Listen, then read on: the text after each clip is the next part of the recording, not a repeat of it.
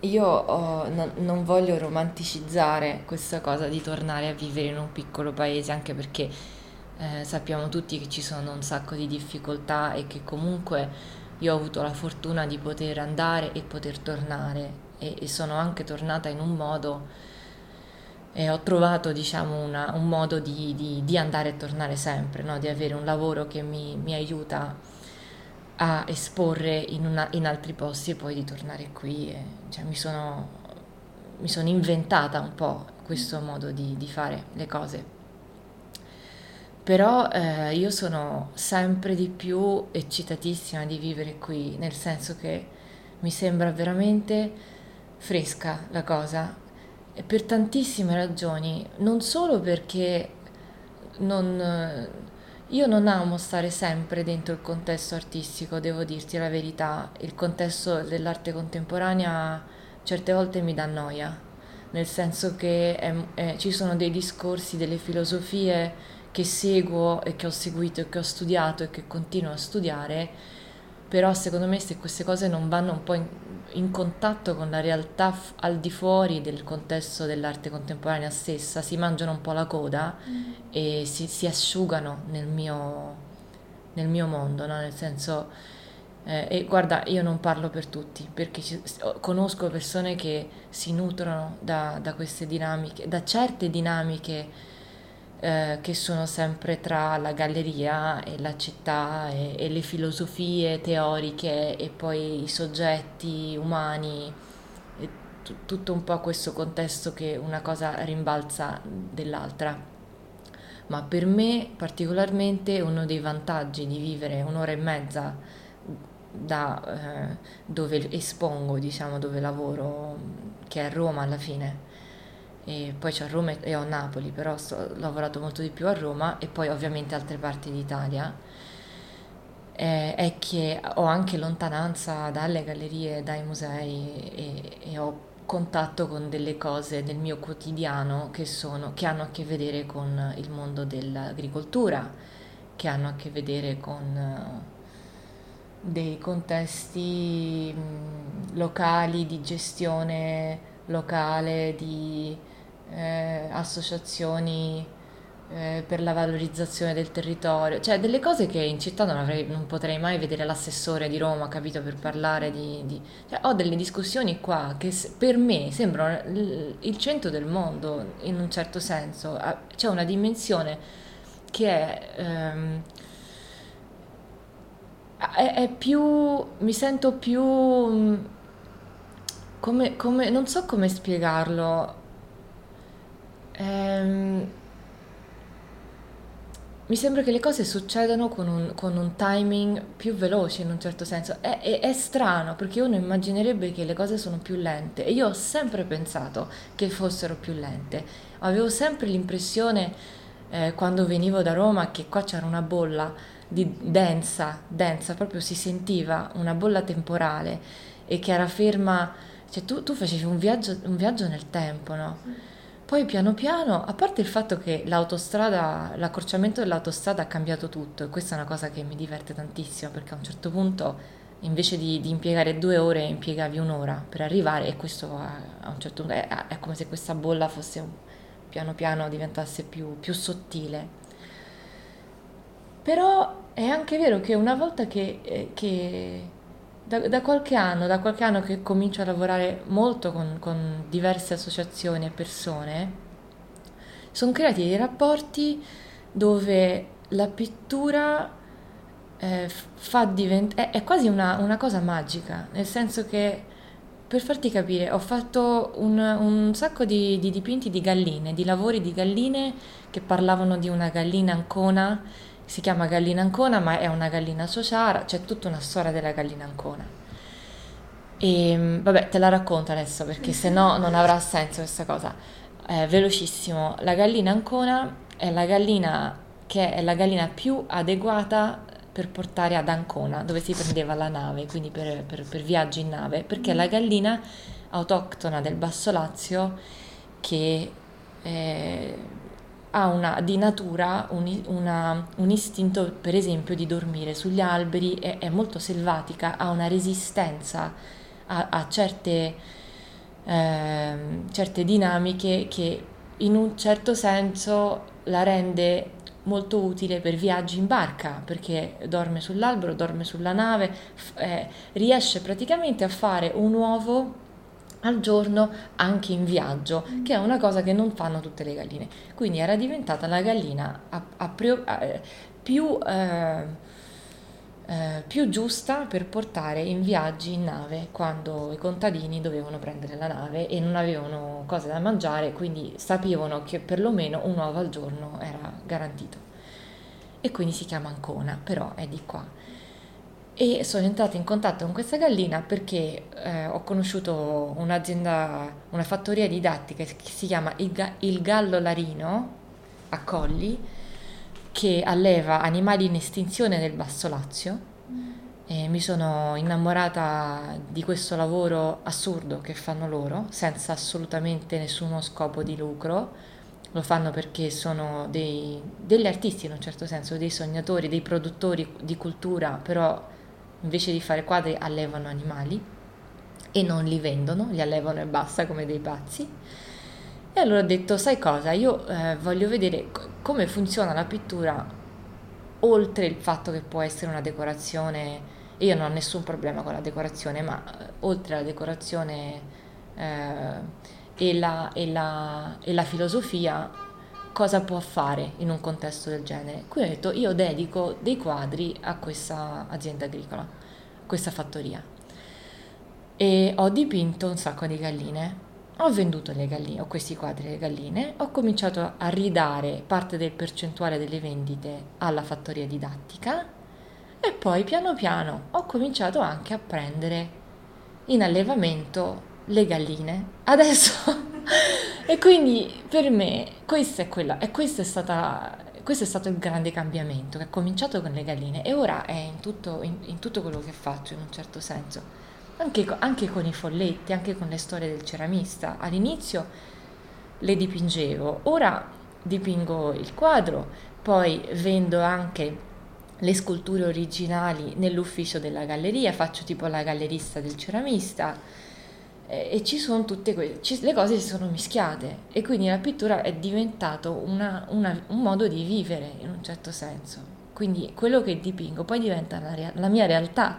Eh, dipingo l'asino e ho l'asino a casa. L'anno scorso abbiamo avuto per sei mesi l'asino che, che era stato l'asino del poster e, e, e questo, questo, tipo di, di, rapporto per me è radicale, per me è politico. È, è, io sono tutte le cose che ho studiato a Londra e a New York, io le ho, le ho trovate qui, non le ho trovate in città, tutte, tutte le possibilità di connessione e anche il, modo di ampliare quello che può significare non solo la pittura, ma, ma la, l'atto di essere eh, un pittore o un artista in un contesto dove non ci sono tanti artisti che eh, hanno la possibilità, casomai, di raccontare storie in diverse pa- parti del mondo, però di raccontare storie legate a, a un posto. Quindi è, è, è, una doppia cosa, è sia la produzione di oggetti che sono talismanici in un certo senso, che fanno anche accadere certe cose vere che mi cambiano la vita, che la, il fatto di esistere, di continuare a esistere in un posto del genere. E, e, cosa vuol dire? E come cambi questo posto? E, e questa sensazione io in città non, non, la trovo, cioè non trovo la sensazione che vado a New York e cambio New York, anzi New York mi assale di cose ed è giusto che sia così. E invece qui io ti posso dire che adesso, eh, dopo, dopo, degli anni di, di lavoro in questo senso, faccio anche parte dell'associazione Il Gallo Larino, eh, ho i poster in vendita in vetrina. Eh, l'altro ieri mi ha chiamato il signore che ha scritto il libro Gente di Ciociaria perché ha visto un'intervista su Art Tribune di Manuela Leonardis che ha scritto una bellissima intervista per la mossa operativa La strega si trasforma persino in verto. Mi ha chiamato e mi ha detto tu, tu sei un artista che dipinge le cose del mio libro e questa settimana, probabilmente la settimana prossima, eh, ci sentiremo. Quindi per me questa è la magia no? di, di, poter fare una cosa del genere che che in un certo senso l'arte non diventa una cosa sterile che prende dalla vita, ma diventa semplicemente un, un passaggio che crea più vita, no? che crea più connessioni. Quindi adesso chissà quello che succederà. E questa è una cosa che, che mi entusiasma. Vabbè, io sono molto di parte, devo dire in questo senso, sono molto molto di parte, perché secondo me in, in, in certi posti ci sono storie che sono, eh, hanno, aspettano le persone per raccontarle. Io questo, ho avuto questa sensazione, che non faccio tanto sforzo, che chiedo, chiedo poco, ma mi viene, mi viene dato molto materiale. E, e quindi vuol dire che il materiale già c'era, non è che l'ho inventato io era lì, era latente e aspettava certi canali per poter uscire. Cioè io ho questa sensazione, è, qua, è, è una cosa che è completamente opposta a tutto quello che ho studiato. È quasi una, una ed è molto tabù anche questa cosa de, per me, è questa cosa dell'arte che ha una relazione sociale. E quindi è, è una cosa anche che, che torna anche un po' al modernismo, eh, ha, ha, della, ha, della, sincerità in, in, certi rapporti che non va molto di moda in un certo senso, no? che, eh, e, e, anche questo mi chiedono molto, eh, ma come fai a criticare quello che assorbi? E io lo trovo interessante perché fino a un certo punto io critico e filtro, però mi piace anche questa idea che, che posso fare della propaganda. Non, non, non, non, è una cosa che mi spaventa, nel senso mi, se, penso che sia interessante ricevere delle pressioni a un certo punto, che la pittura riceva delle pressioni, quindi questa cosa che, che sentivo, eh, che mi dicevano metti questo, metti questa storia, metti questa storia, a un certo punto l'ho messa. E poi questo mi mette anche in una posizione di poter sbagliare perché quando io sono l'unica che decido, sono il Dio onnipotente che decide dentro il mio quadro quello che è giusto, quello che è sbagliato, è, è, una, è, una, è una situazione un po' che mi dava un po' d'ansia anche, nel senso che è, mi, mi, piace poter far vedere un quadro a, a, a, una persona che comunque ha un rapporto con quel personaggio e che questa persona mi dice, eh vabbè, questo funziona, ma questo invece è strano. E perché non l'hai fatto in questo modo? Cioè, mi piace questa cosa.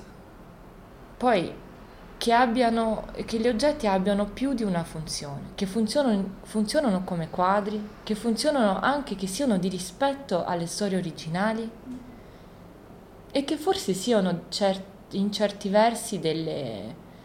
Eh, che si possono riutilizzare nel contesto anche eh, non contemporaneo, nel contesto anche antropologico e questa è una cosa che ci è voluto un po' di tempo perché riuscissi a dirla. Però per esempio questa mostra che ho fatto a Roma ha una parte di wall painting. Abbiamo fatto le foto del wall painting e adesso mi è stato chiesto dal Museo Gente di Sociaria d'Arce di fare l'insegna del museo e io ho utilizzato il wall painting che però deriva dal, dal libro originale. Quindi il lavoro è, è, passato da un contesto archiviale, è andato a Roma in un contesto di arte contemporanea ed, ed adesso è finito, cioè la morte sua è stata un, nel Museo Antropologico di Arce e questa è una cosa che mi diverte tantissimo, questi tipi di, di scambi, no? Sì, adesso io in questo momento vivo per queste cose. sì devi sapere che questo è il mio podcast Nemesi. Ok, oddio. Perché io sono scappata, tu lavori sulla, su una tradizione da cui io sono scappata. Ah. Perché è sempre stato come un, un, timbro, un marchio che non riuscivo a togliermi sia nell'inflessione dialettale sia nelle battutine che di solito si fanno che mi ha sempre fatto sentire un gradino in meno rispetto agli altri, questa cosa certo. all'università da morire, certo. tutti di Roma, tutti che ti fanno il verso se dici una parola in un modo, una in un altro, mm. quindi tu sei la mia nemesi. eh, infatti guardando le tue opere io ho pensato di essere garigliano, sogna Ecuador, mi sono sentita come un fiume di qua che sogna di non essere di qua, cioè no, non so poi come nasce quell'opera, però ti devo Così nasce. Così nasce. Ti devo preannunciare questa cosa. Ma sono contentissima che mi stai intervistando tu allora, perché stranamente io ho sempre l'impressione che più mi allontano da Isola del Liri, più trovo isolani, più trovo sociali nei posti più insoliti, anche a New York, nel senso più porto, più entro qui, in que- questa, quest'ultimo anno ho avuto questa sensazione che più scavavo letteralmente nel campo, nelle radici sia autobiografiche che territoriali, eh, più da una parte incontravo proprio parti della mia tradizione brasiliana e non, non ti so spiegare il perché, ma ho avuto questa, tan, tante sincronicità che mi hanno fatto pensare questo. Dall'altra parte, ogni volta che porto queste storie specifiche di questo posto, della zona Ciociara, fuori la sociaria, a parte il fatto che i sociali mi vengono a trovare tutti, che dicono ah ma anch'io, e si stupiscono anche perché penso eh, che sia un po' insolita questa cosa, anche se non sto facendo niente di nuovo. E poi trovo che, che, che siano abbastanza speci- specifiche per diventare universali in un certo senso. Okay. E tu sei, hai origini cubane? No, io sono, io sono nata qui, okay. quindi sono una delle ultime... Brasiliane, scusa. Brasiliane, sì, sono nata a Isola del Liri, però ho la mamma brasiliana di Rio e mm, sono andata a vivere in Brasile quando avevo 10 anni, quindi sono stata dai 10 ai 20 anni in Brasile e, e sono gli anni formativi alla fine, quindi diciamo che sono tornata a vivere in Italia circa 7 anni fa, 8 anni fa e, e sono venuta da Londra a vivere, in, a ritornare qua dove sono nata, a Isola del Liri. Sì. Io, la, la, mia parte cattiva dice come mai torni a Isola Liri. Ma l'hanno detto tutti. Ah, ok, non ti offendere. No. No, no, io ti, puoi, io ti stimo, puoi essere tutta, puoi essere cattivissima. Um, allora, io sono tornata perché dopo un percorso pittorico che avevo fatto lì, che avevo iniziato in Inghilterra, ho fatto un anno base in Cornovaglia, che è anche in un posto anche abbastanza sperduto, perché avevo un po' di, mi mancava un po' questa dinamica del piccolo paese. Eh, ero stata ero stata dieci anni a Rio, che comunque è una metropoli, è una metropoli molto diversa dalle altre, però comunque è una, è una città molto grande. E, però dentro di me mi mancava questa dinamica, che, che forse è quella cosa di Isola dell'Iri che mi portavo dentro, no? eh, dove tutti ti conoscono al bar, tutta questa situazione. E allora ho scelto il posto più sperduto al mondo e più lontano dal Brasile senza tornare direttamente in Italia perché per dirti la verità avevo un po' paura perché avevo completamente perso l'italiano. Quindi eh, avendo fatto scuola in inglese ho scelto un posto dove potevo parlare in inglese e, e sono stato un anno a vivere in questo paesino in Cornovaglia nella, facendo questo anno base e dopo mi sono trasferita a Londra. Quindi ho fatto questi tre anni a Londra studiando pittura e alla fine eh, più, più, riuscivo a mettere diciamo la, la parte mia eh, autobiografica dentro il lavoro più i miei quadri mi dicevano torna in Italia in un certo senso. Cioè tutte le cose che volevo dipingere che mi incuriosivano e che, e che uscivano anche senza che io eh, lo facessi apposta erano tutte cose relative a questo posto qui, alla sociaria, a, a, a, alle storie che avevo sentito, a un'idea nostalgica. E questa è la parte, diciamo, la risposta, la parte romantica no, di questa risposta. La parte pratica era il fatto che io avevo un lavoro, ehm, ero, ero, contenta nelle, eh, nelle cose che ero riuscita a conquistare duramente no, in, questi, in, questi, anni di studio e nonostante tutto avevo, non avevo molto tempo per dipingere, il costo della vita a Londra era enorme per un artista che stava iniziando e avevo capito che le persone che conoscevano che erano riuscite a rimanere e lavorare bene non lavoravano in studio più di due giorni a settimana per, per non, no, perché non riuscivano. E tornando in Italia a trovare la famiglia, mi sono domandata ma perché, a parte il fatto che tutte le storie che volevano, volevo eh, narrare erano qui, ma poi anche gli spazi erano, c'erano questi spazi abbandonati e ho pensato sai cosa faccio questa prova, mi trasferisco per un anno eh, non ho avuto nessuna persona che mi ha detto che bella idea praticamente, però ero molto molto convinta di questa cosa, lo dovevo fare e mm, l'ho fatto per la mia pittura, no? in un certo senso. E devo dire che un esperimento di un anno rimane, sono completamente convinta di questa cosa fino adesso, anzi, più, più mi allontano, più diventa importante tornare qui, cioè legarmi con questo posto, andare e tornare, andare e tornare. È diventata una cosa politica per me alla fine. E anche a Londra e lo studio, cioè hai mantenuto poi delle basi sparse o è rimasta cosa questa? No, no, ho usato eh, questo posto qui, sto usando questo posto qui come base produttiva e mi diverte anche molto questa cosa perché eh, la, la, il territorio sociaro è sia molto bucolico, molto selvatico come tu ben sai, selvatico anche perché c'è molto abbandono, quindi dire selvatico è un modo, è un eufemismo no? per dire anche abbandonato in certi versi, e, ehm, però è anche base, è stata base produttiva storicamente per l'industria, quindi io mi sento molto che sto usando, sto seguendo una tradizione qui sia nel, nel ritrarre dei paesaggi di un selvatico abbandonato che di usare gli spazi per la produzione proprio per, perché, siano, perché sono più economici e anche perché ho accesso a una serie di artigiani industriali per esempio di, di situazioni industriali oppure ex industriali no? c'è questa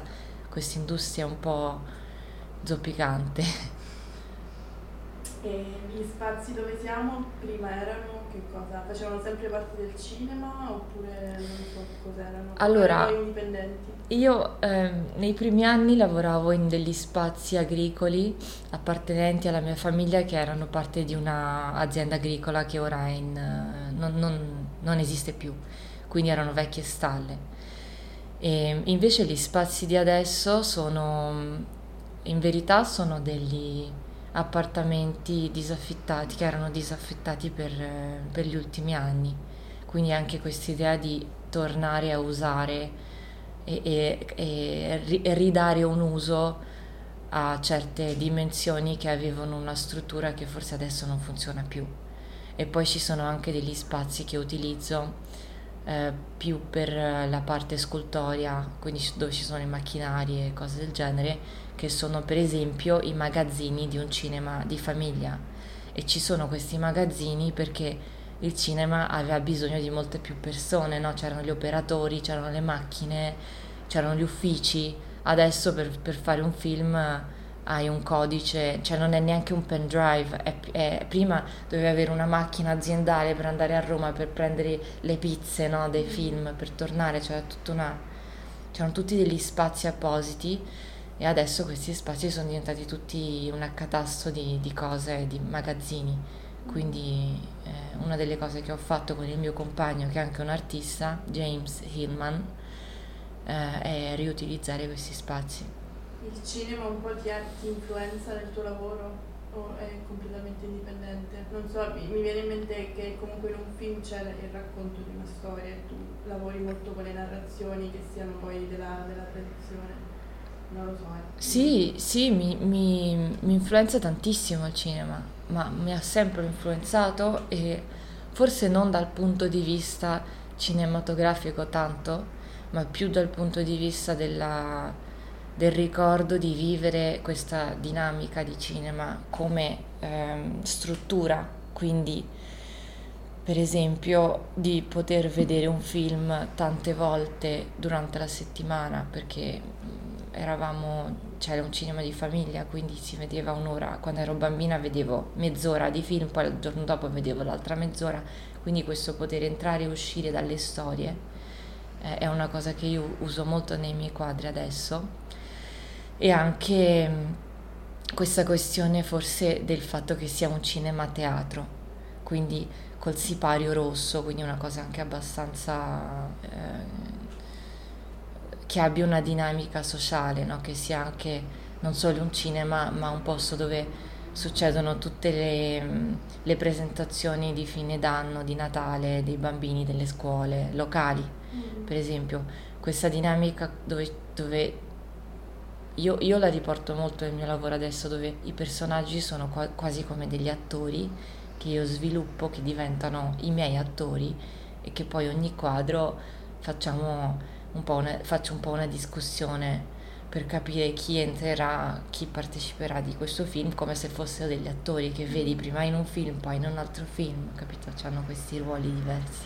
Sì, anche il fatto che lavori con uh, il muro dipinto e con i quadri dipinti dà un po' l'idea di scenografia attore. Sì, sì.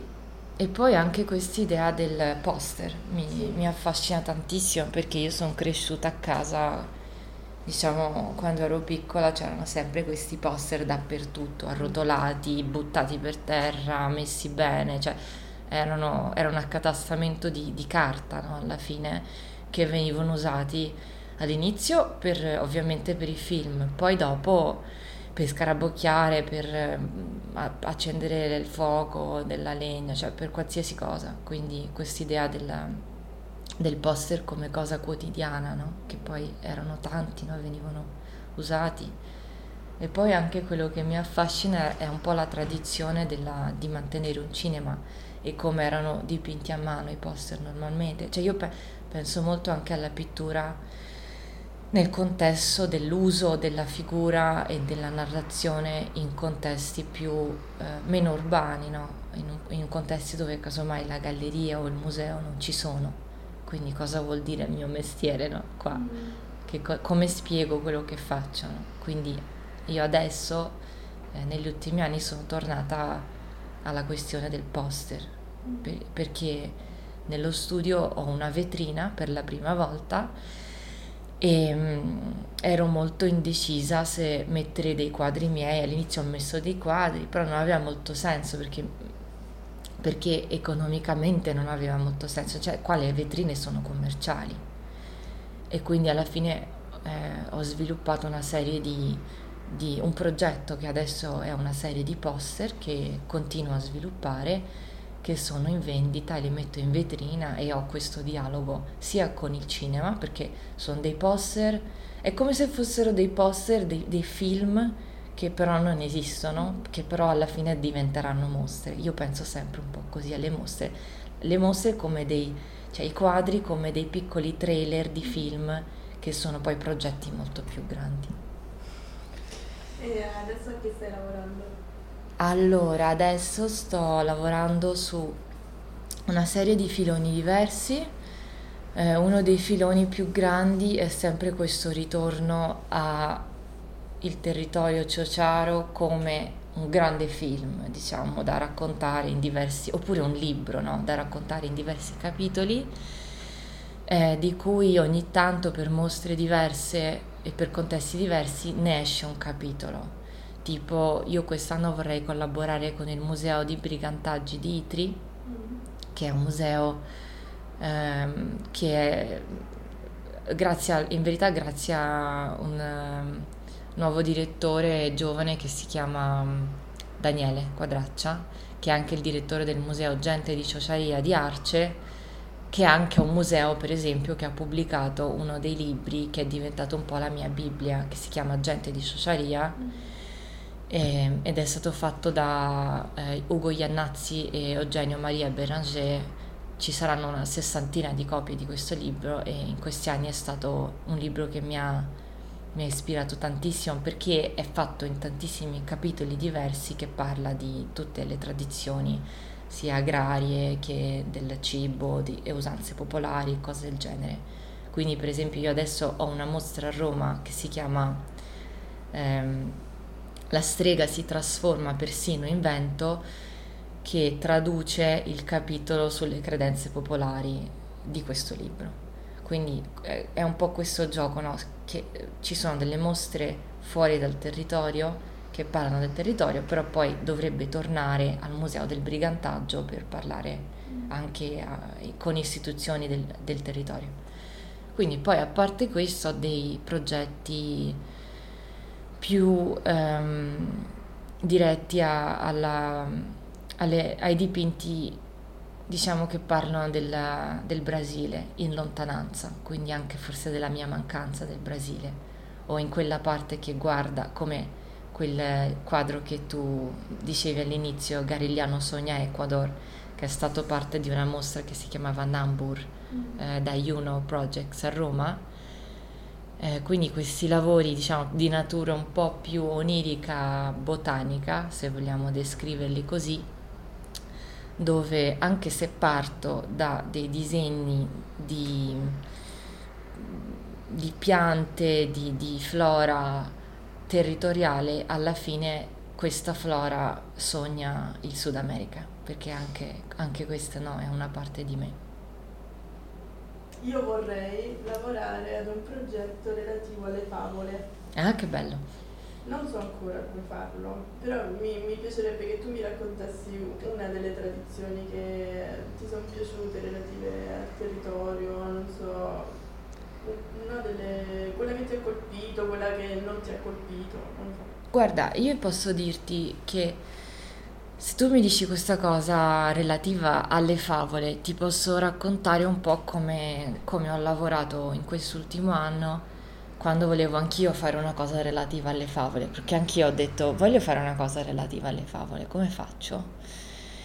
E poi eh, no, non questa, non, non, prima che facevo la mostra relativa alle streghe, ho pensato faccio una mostra relativa ai folletti, no, ai folletti del bosco.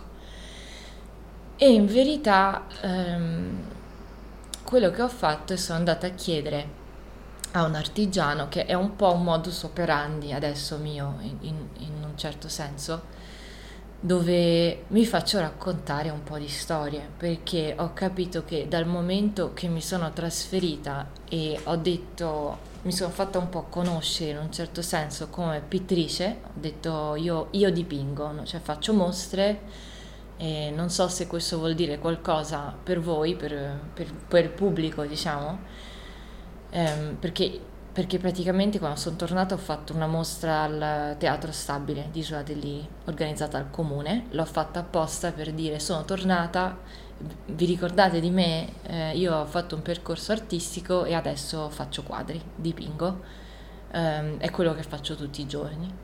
Non so se vi interessa o interessa a qualcuno. E non sapevo cosa aspettare. E invece da prima, questo primo incontro ho instaurato un tipo di rapporto che porto adesso come modalità di, di lavoro, che è che le persone sono venute a raccontarmi cose e tante persone mi hanno cominciato a dire metti questo nel tuo quadro, che all'inizio mi stupiva e ero anche diciamo che non ero neanche preparata per questo tipo di sollecitazione perché eh, per me dopo aver sviluppato tre anni di, eh, di pensiero in Inghilterra che era tutto diciamo orientato verso un'idea del, dell'artista come individuo, come parlare dell'autoespressione. Eh, avevo un, un, modo di lavorare abbastanza solitario anche in studio, no? lo studio era un, era un punto ermetico dove non entrava il mondo, ma dove riuscivo a metabolizzare le cose che mi succedevano fuori lo studio. E invece questo, questo incontro con questa mostra con le persone del, del, di Isola dell'Iri mi ha insegnato un'altra modalità di lavoro, un altro modo di essere, di dipingere, no? di essere un pittore. E ho cominciato a ricevere proprio sollecitazioni.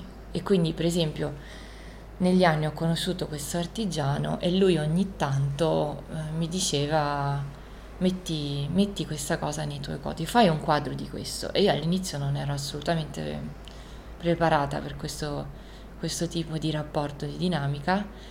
Eh, Senti, eh, prima che mi scordo, l'associazione dell'artigiano si chiama Giapi e lui si chiama Roberto Tersigni e l'associazione ce l'ha con la moglie che si chiama Paola Dorazio, sono dei bravissimi artigiani e, e hanno una bottega a Sora.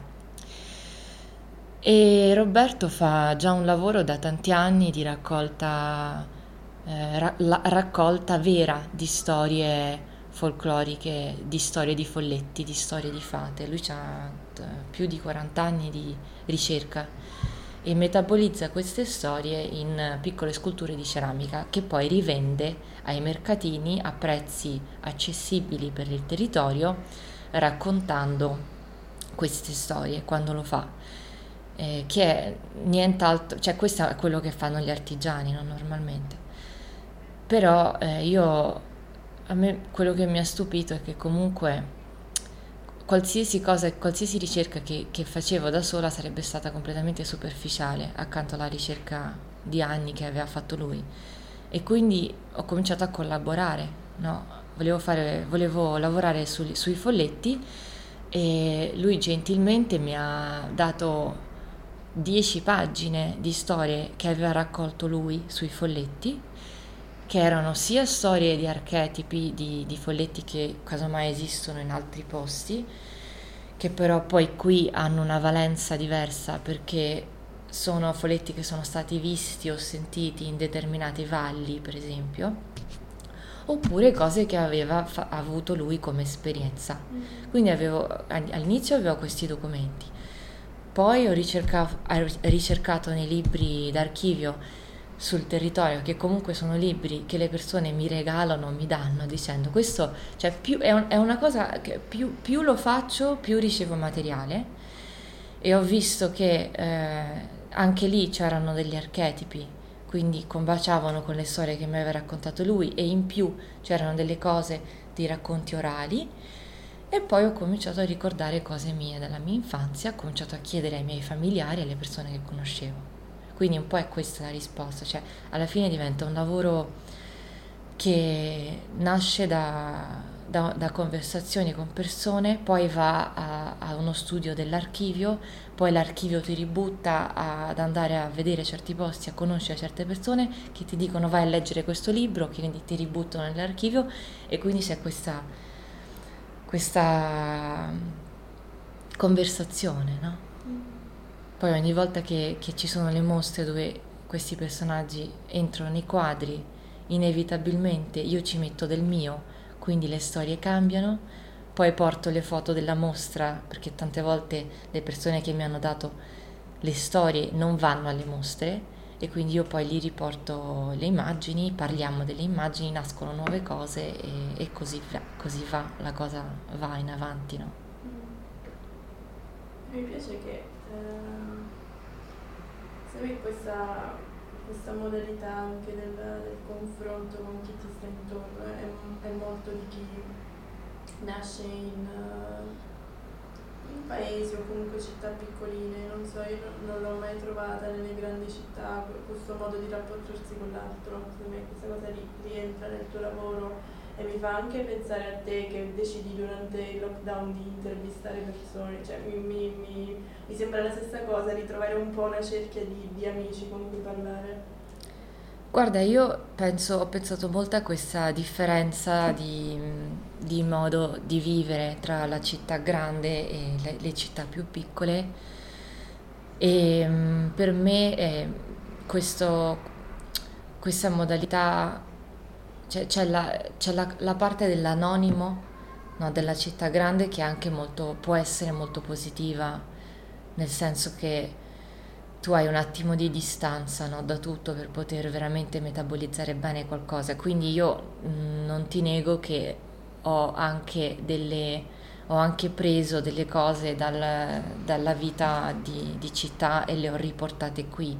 Per esempio io ho questo studio che eh, è vero che mh, mm, tu, molte persone sanno che ho lo studio qui, mi bussano molti alla porta, anche perché se vogliono un poster eh, su- suonano alla porta, io scendo, parliamo, conosco le persone della zona, sento le voci, quindi c'è, c'è, molto, c'è molta osmosi in questo senso.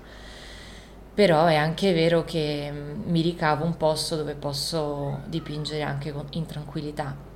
Dall'altra parte questa qualità della città piccola, come hai detto, di creare connessioni in un modo molto umano è una delle grandi qualità, secondo me, di tornare un, a vivere in un posto di una dimensione più umana e che io eh, riporto tanto quando vado a lavorare nelle città grandi. Quindi per me io ho imparato e imparo tante cose vivendo qui che poi eh, utilizzo nelle città.